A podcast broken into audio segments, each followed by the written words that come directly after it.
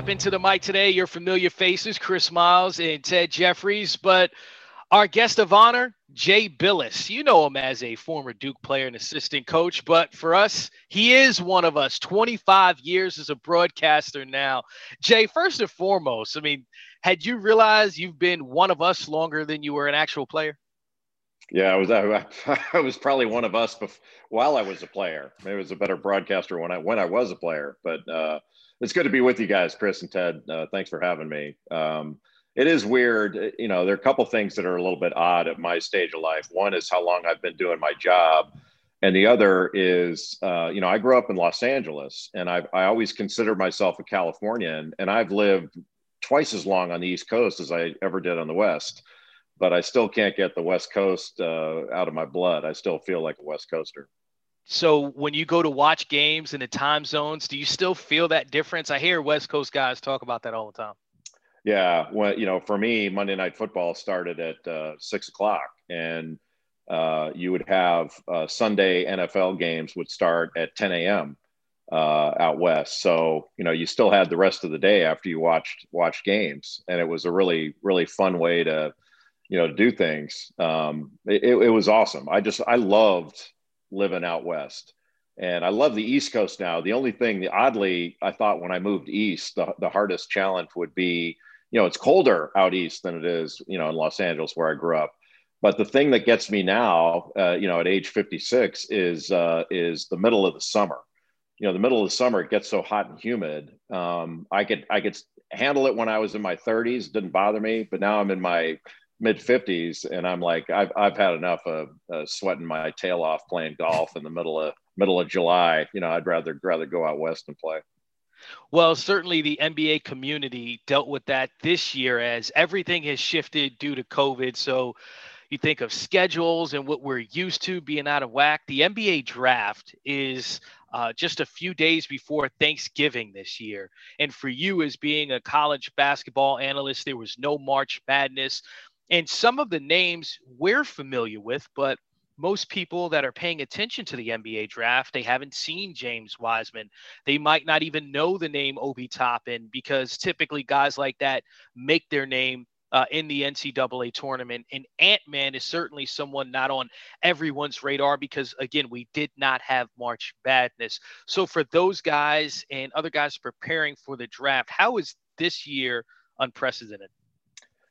Boy, that's a great question. It is so different. And I, I, really feel for the players that are coming out in the draft this year because they're not getting the same kind of attention. There's a tremendous amount of uncertainty as they start their professional careers. They've not had the same opportunity to work out for teams.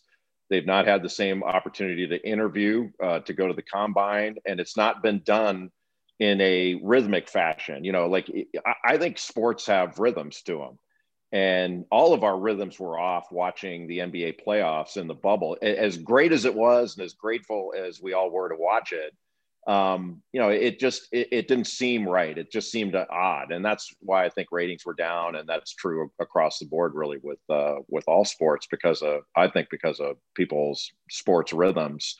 But there, there's something that I'm going to be really interested in seeing, and if that's the decision making of the teams and the the GMs and the presidents that you know, it, I, I think that there's a chance that that the COVID thing and not being able to uh, hold as many workouts, you're really going to be going off their past performance and going off their the, you, your scouting that's already been done. And sometimes I think some of the combine stuff, some of the late information you get can can make things a little bit cloudier, and maybe some better decisions will be made. Uh, you know, doing it off of what they already have rather than than quote unquote new information that they normally gather because i'm not sure that's always better for decision making you know reasonable minds can differ on that. I'm just going to be interested to see.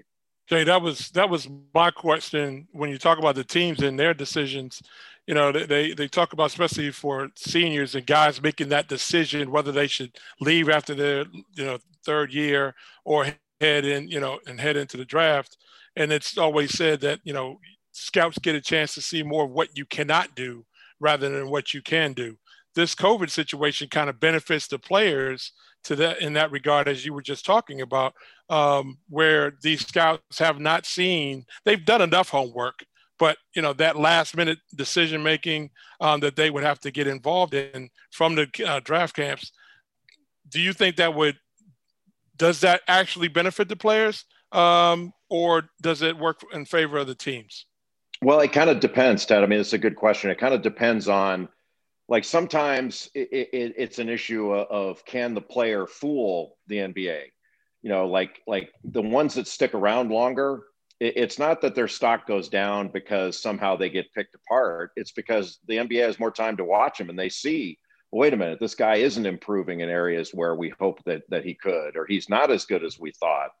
Um, they get exposed by staying around longer and that's sort of what I've always said about going early. Like I think players should leave early if if one they're ready to be pros. If they've decided I've had enough of college, I want to be a pro right now, and they're ready to start their their next life, their start their professional careers. But there is there is an element of if you're a fraud and you don't want to get found out, then you go um, and get in and get some money while you can, because ultimately you're going to get exposed if you can't play.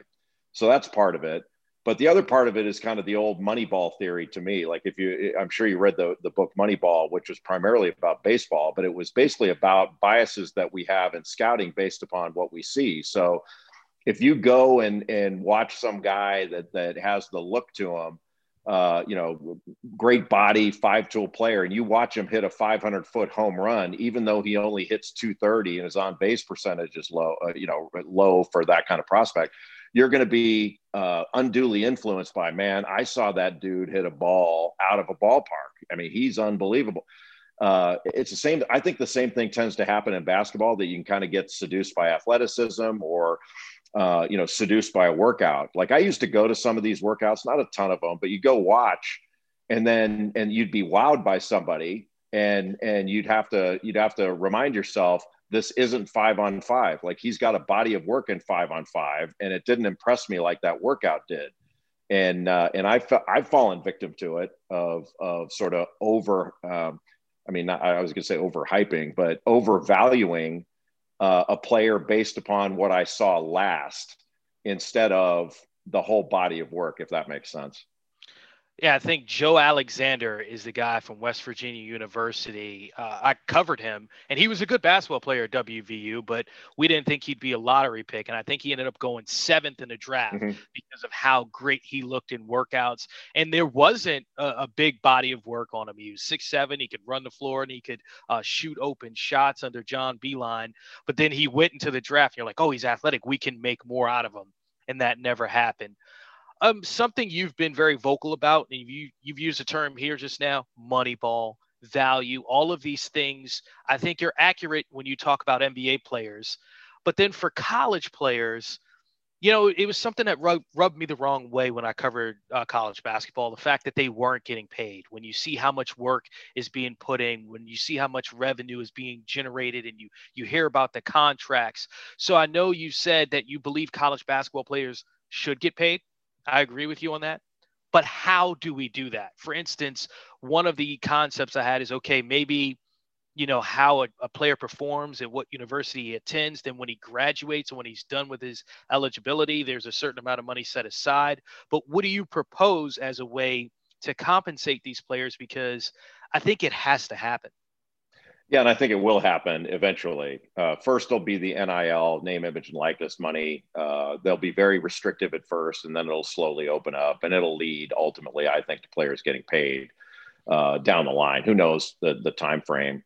But um, you know, like it, it's a really good question, Chris. But but one of the things that that I think about when I when I contemplate that question is, in what other area of life do we even have to ask that? Like like we, we don't have to ask that question with regard to literally anyone else. Well how are we going to pay everybody in this industry? How are we going to pay coaches? How are we going to how are we going to uh, deal with facility spending? You know how are we going to do all this? Um, it's a free market. Uh, and so to me that's the answer is is pay you know each school if you want to pay pay. If you don't don't and see how it works out for you just like you would with coaches um, you know, nobody's requiring every school to pay their football coach $9 million like Clemson and Alabama do. Um, they can make their decisions and still compete. Uh, and the same thing's true of, I think, of football, basketball, whatever, uh, any sport. Um, I, I, would leave it up to each individual school to make their decisions on how they want to handle it. Because you know, it's funny. You know, we say that that athletes are are, are students um, who just happen to be athletes, and they're students to be treated like any other student. But every non-athlete student is allowed to earn or accept whatever they whatever they want and it doesn't change their status as a student. And non-athletes get scholarships too. So some people will say well athletes are already compensated. They are already paid because they get a scholarship. And you say okay well what what about the the non-athletic scholarships? And there are there are tons of them out there uh, are, are those students paid? Like if if you have a music student a music major that gets a scholarship is that music major paid? And and if it is pay why isn't the music student on scholarship restricted in making money in his or her chosen field like athletes are? You know we don't have amateur musicians. You know we don't make that to say well they're learning their trade so that someday they can go on like like that nonsense argument they make for athletes but we've been doing this so long that that we're almost prisoner to the the theory behind it. Like well we have to control it. We can't let it get into recruiting and we can't let it get here. We can't do this and we've got to have guardrails. Um, and, and i don't think it's necessary. I think open it up and let everybody do what they want to do. Yeah, especially when you consider it's already in recruiting and that's been documented. We don't have to go down that road, TJ. No, absolutely not. I was I was just thinking when you talk about name, image, and likeness, a guy like LeBron, if he made that decision and he ends up going to Duke or Kobe Bryant, uh, Zion Williamson, more Zion recent, Williamson's a good one. Yeah. You know, you know, you know, what type of money does he command, and how does that, uh, you know, that's obviously going to work in Duke's favor uh, with regard to recruiting. All the the top players are now going to want to earn money like Zion. Um, you know, it, it it seems like there should have to be a limit on it, but I don't think that you can once you open up the doors, nor do I feel like you should. I, yeah, I don't feel like you should. I think it'll all work itself out uh, easily. Like it's funny. I, I think athletics more than anything is, is a meritocracy that that the athletes understand. Um, it doesn't mean there aren't petty jealousies in that, but there are petty jealousies in anything. So sometimes I'll have coaches push back on me saying, we're going to have fights in the locker room and all this stuff. And I was like, do you guys have fights in your coaches meetings? Because, you know, the head coach makes way more than anybody else. And uh, you, you have different levels of pay for assistants. You guys all fighting, fist fighting over who gets paid what. And, you know, they make it seem like, well, everything has to be equal because, you know, they're all working hard and all that stuff. And I said, it's not even equal as to who gets a scholarship. And, and they don't dole out playing time equally you know, they don't say, well, it's unfair that that Zion is playing more than the walk on. So we're gonna, you know, everybody's gonna start the same amount of games and play the same amount of minutes. They act like it's little league. And and look, it, it, Division three is open to everybody. Division two, Division three. If you don't want to compete, uh, you know, where, where the the revenue is, then go into Division two and Division three. I mean, Ohio State, if they want to play Amherst at the shoe for free admission and no TV, that's fine um, that's available to you. They make it seem like the athletes are the only ones that are f- forced to make this false choice of of amateurism or don't play at all. Uh, you know, the schools need to make the choice. Like if they don't want to play sports, don't play. But if you're going to play and you're going to sell the athletes for literally billions of dollars through media rights deals and apparel deals and all that, um, it, it's it's. I think it's wrong to the point of immoral to limit the athletes to a scholarship only and pretend like you're doing them some big favor. Jay, how deep is this upcoming NBA draft? Because again, it's so hard to discern. You look at LaMelo Ball, well, we haven't seen him. Oh, we hear about all the, the scouting reports and what he's looked like and how he's grown and he's taller. And James Wiseman, we we barely saw him.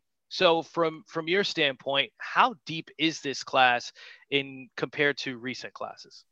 It's deep and good, and it's deep in you know deep in good prospects, good players, some of whom could be really good.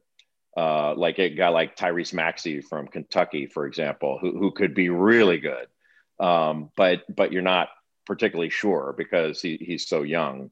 Uh, it doesn't have a signature talent like Zion or like uh, Anthony Davis, where you know there's a no-brainer number one, or barring injury, you're talking about a a player who's going to be a perennial All-Star and you know maybe someday knocking on the Hall of Fame door. Uh, it doesn't have guys like that. Um, it may have a Donovan Mitchell in there that that we're not, you know, you think is going to be good, but you're not sure is going to be great. And he turns out to be, but you should have been taken in the top three of that draft, um, and was was taken 15th. Um, and there, who knows? There, there's a, probably a Draymond Green in there that's going to be a second round pick and, and winds up being an NBA All Star. Uh, but it's it's it, there are a lot of solid prospects and guys that could be very good, but there are a lot of question marks as well. And you know, you mentioned um, Lonzo Ball or LaMelo Ball. I remember when Lonzo Ball came out. Uh, you know, I, I thought he had the chance to be a Jason Kidd type player, and he hasn't. It hasn't panned out yet. He's been good, but he hasn't been as good as I expected. And you know, you've had players like that, but that's the way the draft has been forever. Um, and it's it doesn't matter whether it's the NFL draft and they get five years to look at those players or the NBA draft. You know, these players are really well scouted by really smart professionals, and it's hard to get it exactly right. It is really hard to get it exactly right, especially with them being so young. Jay, we, we're all dealing with this uh, COVID 19 situation. Uh, pro sports, now college sports, uh, have been trying to manage their programs and their sports uh, teams uh, during this time. As this basketball season ramps up, how confident are you that as we are approaching what everybody is talking about as a surge, that basketball will be able to make it through the season, not having the luxuries of the NBA to create a real bubble um, to keep players from being 18, 19, 20 year old, you know, student athletes who will, you know, go out and be kids? Yeah, Ted, that's a really good question. I mean, I, my confidence level um, ebbs and flows. So uh, earlier uh, in in the COVID process, I was pretty confident that we were going to be able to get a season in, but but still uh, uh, concerned that it's an indoor sport. There are way more games than in football, uh, and and a lot more travel. So there and, and smaller rosters that if you do have an outbreak within a program, it, it's going to compromise the the whole team in a way that it, it might not compromise an entire football team. Because uh, football's done a pretty good job of keeping position groups separated and and offense and defense, all that. They, they've done a, overall a really good job in that, uh, and still have had some problems. You know, we're gonna. I'm sure we'll have game postponements and cancellations like football um, but and we're, we're to start, I think, on November 25th with a few sort of isolation or semi-bubble environments. Uh, the one down in Orlando. There's going to be another in Asheville. That like the Maui Invitational is going to be played in Asheville, North Carolina. Stuff like that for non-conference games. Um, I'm I, the, I have the most concern when we get to conference play, and you know, just like we're in ACC country, all of us. Uh, so, you know, just like Syracuse flying down to Miami for one game and flying home doesn't seem like it's going to work all season long. Uh, you know, you'd like to see can they get multiple games on a road trip uh, if that's possible, because most of them are going to be in, I believe, will be in um, uh, sort of non in person classes. Like they'll, they'll be taking online courses. Uh, Duke, for example, is staying in a hotel. Their, their basketball teams in, a, in in that campus hotel. So they're not even in their dorm rooms. Um, they're staying in a hotel. Uh, so they're kind of isolated now. Um, but if this gets really bad, like some of the experts are saying, uh, I think basketball is at a little bit of a, a little bit of risk um, for the regular season uh, of having a really bumpy ride. I'm just I'm hopeful, uh, and I'm not worrying about it because there's nothing I can do about it. That's been the the weirdest thing about this is normally you know you are planning and trying to put things together and there's really no way to plan and so i was talking to one of my bosses today and said hey you know we're thinking about this we're thinking about that and i said look i'll do whatever you say because and i'll go wherever you say go because i wouldn't want to be making the decisions you're having to make now with so much uncertainty i mean you can't even plan uh, so I, I, have a lot of lot of respect for all the different uh, schools, conferences, you know, media companies, whatever, that are trying to figure this out because it's uh, there's no playbook for this one. when I hear you say that, and I I remember the moment um, that March Madness was. It, it's just something that I never thought I would see in my lifetime. You know, I'm at work and I'm preparing for a show. They say, "Get yeah, no March Madness." You know, it's not happening this year, and I'm like, okay, how serious is this? How much of a concern?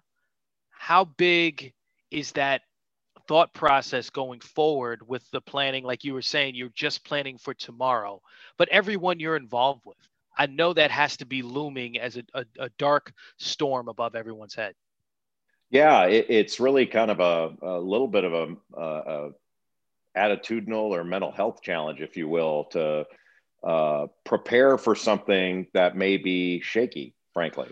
So you gotta you gotta kind of prepare as if everything's going to go forward as normal uh, but there is no normal anymore.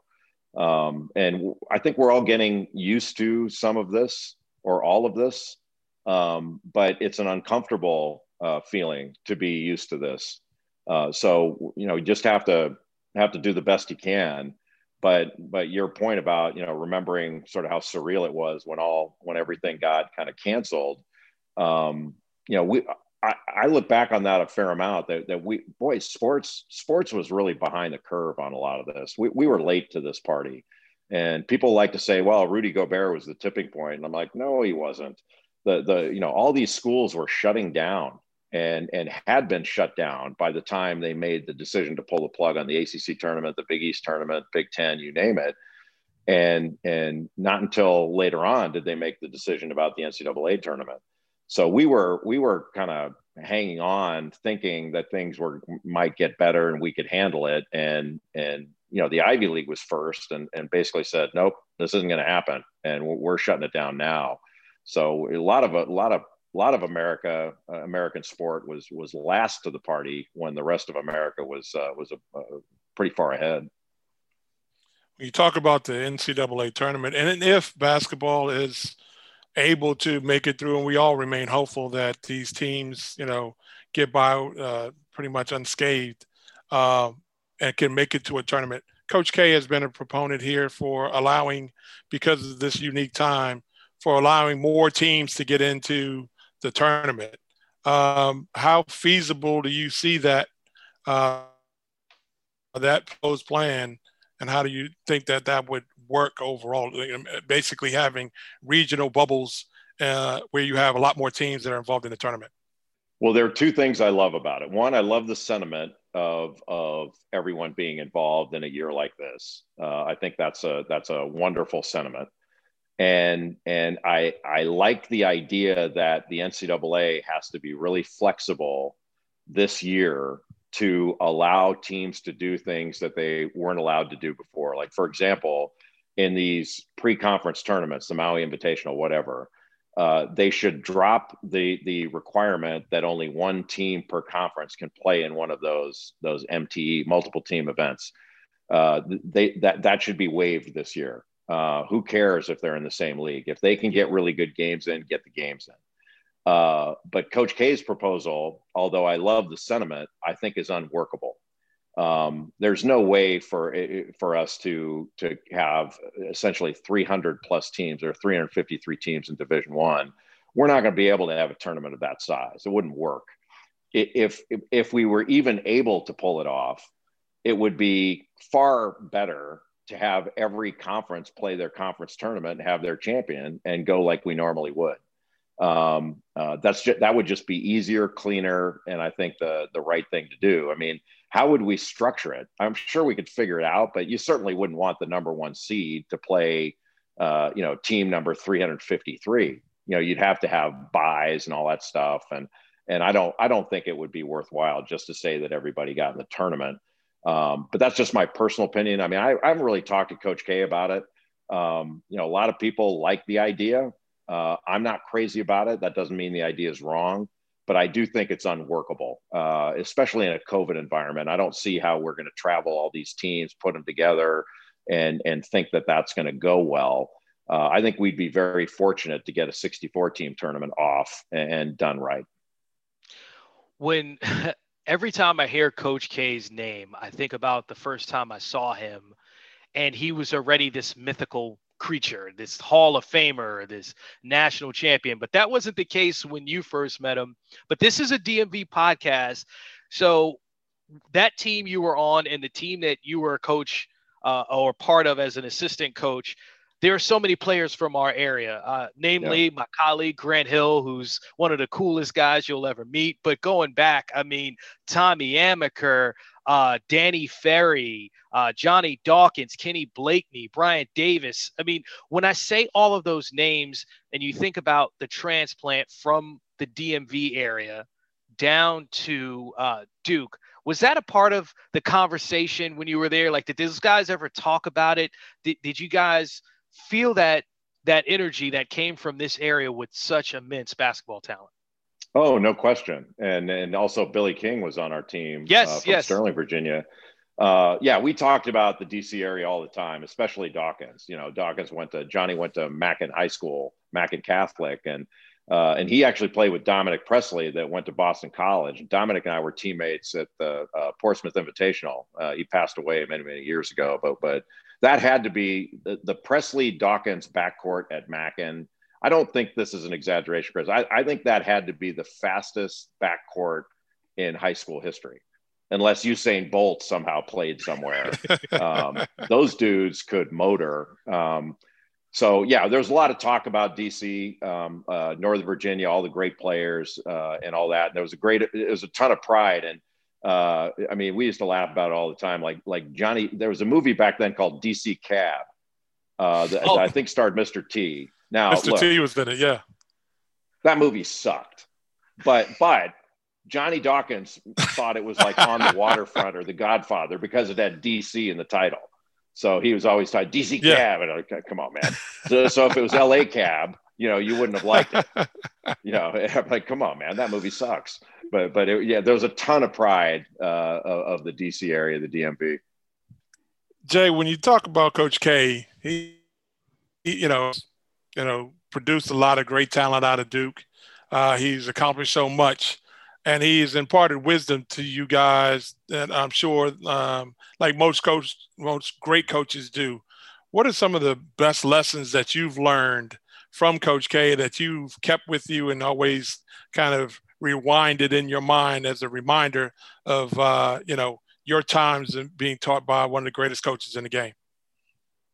Yeah, I, I think I think Ted, uh, sort of a lot of the lessons about about preparation, about being persistent in pursuing, um, you know, your goals and and trying to win, and you know, really fighting through things, and then, but also sort of the idea of um, next play, like like you got to move on from what just happened, no matter what it was. We win, we lose. You know, you turn the ball over, you have a steal and a dunk, or what. You got to move on and make the next play and put that uh, behind you. You know, we can we can parse through it later and, and learn from it, but we gotta we gotta move on. Uh, and I use that phrase in my life a lot. Next play, but you know, look, I, I I'm I'm biased, I guess, for Coach K. Uh, that I think he he's the best that's ever done it, but a lot of it has to do with the longevity of it that that he's he's been doing this at Duke for I think 40 years now, and he's been coaching for 45 as a head coach.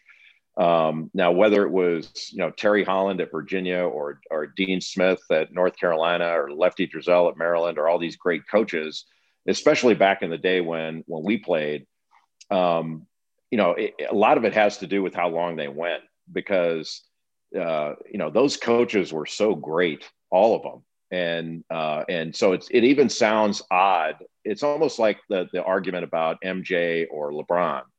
You know, you get so passionate arguing about it, and you're like, really, like they're one versus two. We're going to argue like this. And so when people say, you know, is he the greatest ever, all that, he's in the conversation at least, and and that's that's pretty damn good. And and so I, I feel very fortunate, not only to have played for him, but but especially to have played for him and have had this long of my life where he's still uh, coaching where I played. Like my relationship with him, and then I believe with the university um, and, and, all and all of our teammates and guys that played there uh, with you know that I played with and came after is is profoundly different than it would have been if he'd coached there for ten years and then gone to the NBA or gone to another school or something like that. That that is the most you know that happens most often uh, with coaches. Jay, in again when when you meet Coach K, there's this certain energy that you know you're amongst greatness, and some people just have that whether they achieve the greatness or not. Um, another guy that I feel like when I saw him coaching high school basketball, I thought this is a college coach and it's going to happen soon. Kevin Keatts was that guy. Now, I don't know mm-hmm. if he's going to be a great college coach or not. I'm happy to see him on, in his second job coaching in the NCAA now at um, NC State. But is there a coach that that you think is on their way to greatness that maybe is overlooked? That's someone that is doing a great job that you're like, hey, keep an eye out for this particular head coach. Boy, there's so many of them. Um, like so many of the young guys, eh, but but young is is a relative term now. Mm-hmm. Um, you know, it used to be a, a, coach could get a job in his late 20s, early 30s, and and establish a, a career in in basketball. Now, some of these guys are hanging on so long that that young guys can't break in anymore and you know you're you're an assistant way longer or you have to you have to take a you have to take a lower level job where it's really hard to win. And uh, and it's really hard to you know to kind of move your way up.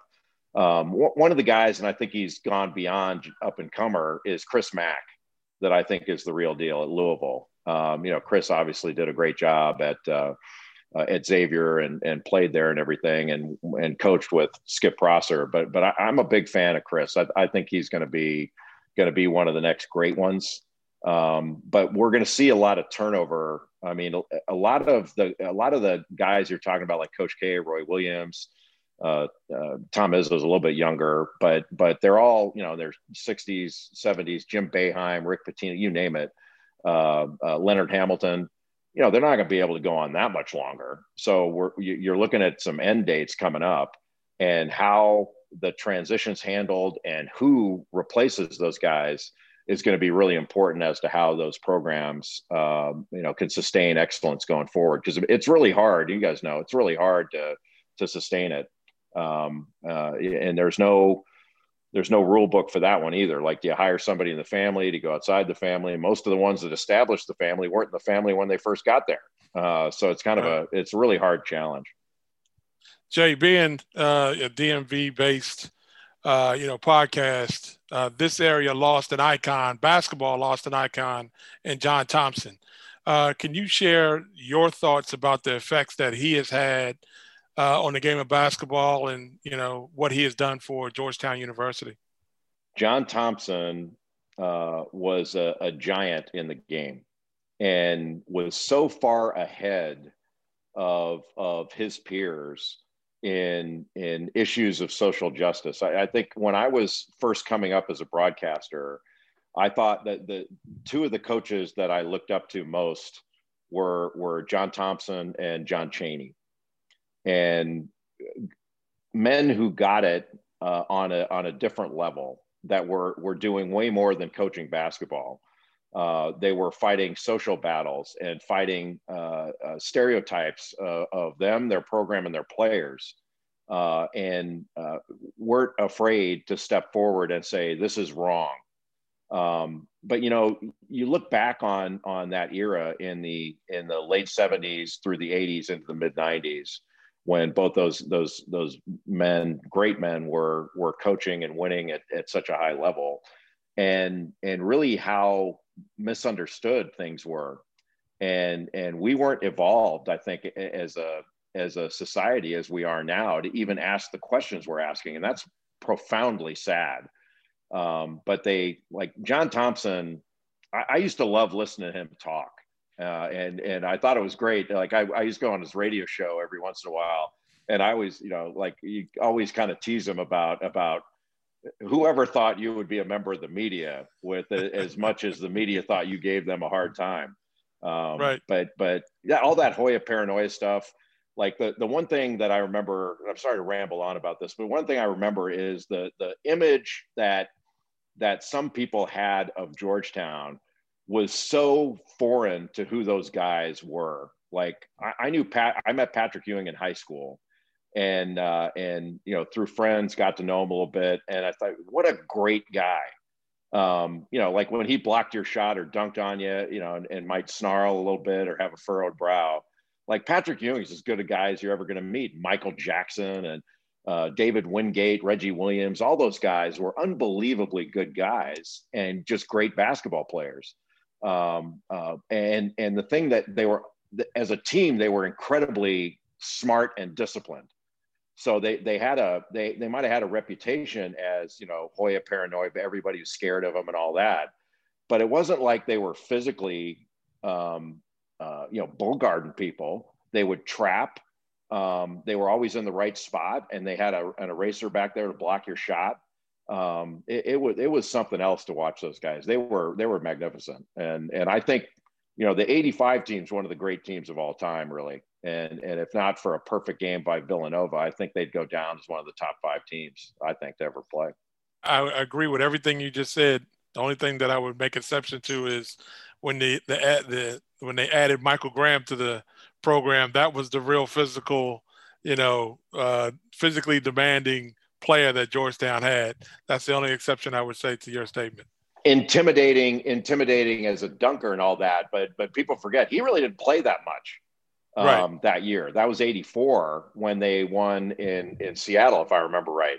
And, and so he would, you know, he, he came in, was a, you know, had a, had a, a bunch of dunks. He might've scored 10, 12 points in the final, but during the mm-hmm. course of the season, he really didn't play all that much. Um, right. uh, but man, that, those guys were such studs. I remember, I think it was 1985, um, you know, the year they lost to Villanova in the final game um, we started the season 14 and 0, and we won a home game. And we, we were no, Georgetown was number one, and we were number two in the country. And the uh, the Cameron crowd started chanting, "We want Georgetown." And I remember thinking, well, "I'm not sure we do." like I'd have to guard Ewing. I'm not. I'm not sure we do. you might want to rethink that one. Right. Right. Ah, uh, that's incredible. Um, and you know, TJ, we'd be remiss if we got on this podcast and started talking John Thompson and didn't send out our wishes and our love to uh, JT3 and also good friend uh, Ronnie Thompson. And if he's listening at any point, man, we love you, Ronnie. Uh, I've known him for a few years now, and he's um, you know friend Absolutely. of friend of this group and, and family uh, to to some of us as well. But speaking of which, the Brotherhood at Duke, uh, we we had a discussion on one of our shows one day, Jay, about golf and apparently Grant Hill thinks he's, you know, he's better than Chuck. Apparently he's better than everybody's C- better than Chuck. Everybody's better than Charles Barkley. So where are you on this, man? Are you are you better than uh than Grant at golf? I'm way better than Grant at golf. Yeah, I'm way better. It's not close. Yeah, I had to I had to find out the answer to that because apparently there's a hierarchy there. Well, I don't. You know, the funny part, I don't know. I, I play with uh, with some of the guys, um, some of my former teammates, um, and you know, most of them don't have. You know, they're still in basketball or coaching or something, so don't have as much time to play uh, as I do. Um, but I can't remember what year it was. It was the same year that Coach K was kind of messing with the Lakers during the summertime. That the Lakers had offered him uh, the job, and uh, Mark Alarie uh, lives up in, in, in DC in Bethesda and is a member at Congressional Country Club. So he had set up a round of golf with with uh, him, me, uh, Johnny Dawkins, and David Henderson. And so uh, when we got to the first tee, uh, Johnny says um, says I haven't played a round of golf in over a year. Like so, we're haggling over strokes on the bet, and uh, and you know, Congressional's a really difficult golf course. So we want, I think I wound up saying, all right, well, I'll give you six strokes aside. Uh, so 12 strokes for the, the, the 18, six per nine. And Johnny wound up shooting like in the low 80s. And I'm like, you haven't played in a year? he and shot in the low 80s. It was unbelievable. so I, I happened to be playing at his club about a month later and I was hitting balls on the range and the pros the pro comes out and says, Hey, how did Johnny play at congressional? I said, he played great like he cleaned me out. He shot like an 82 or something. And uh, and he said, Man, he's been here hitting balls every day for the last 60 days or whatever it was. And I called him and I said, You MF, like you you hustle me. And he said, he said, I didn't lie. He goes, I did not play around to golf. I hit balls every day, but I did not play around at all. And I'm like, God, that is such that was so so that's total DC stuff. uh, one, thinking DC Cab is a good movie, and two, hustling, hustling a yeah. teammate of yours and a brother uh, on the on the golf course. so much for the brotherhood. It's all Am about I getting in your wallet. Right. keeper? I guess not. Am yeah. I keeper? I guess not. And I then want the my most brother's wallet was it, it, that, that's all it was. all right, here comes the most important question of the day, and unless TJ has something else, the final one: T.I. or Jeezy? Which Jeezy. one is it, Jay? Jeezy. No, it's Jeezy. T.I. is pretty good, but that, that's going to be. Uh, I, I, was I was very impressed that Jeezy called him out uh, and said anywhere, anytime. But um, uh, I'm a I'm a huge Jeezy fan. Obviously, both are great, but I'm a huge Jeezy fan. Chris, on that note, I don't think we can hold the Twitter master, the four-year starter, uh, Mr. ESPN analyst, uh, and great friend of of ours. Uh, Jay, thanks for being on the show. We know, as you always say, you got to go to work.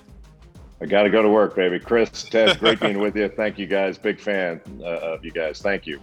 Thanks for stepping Thanks. to the mic. Appreciate you. Thanks, Jay. Good to be with you guys.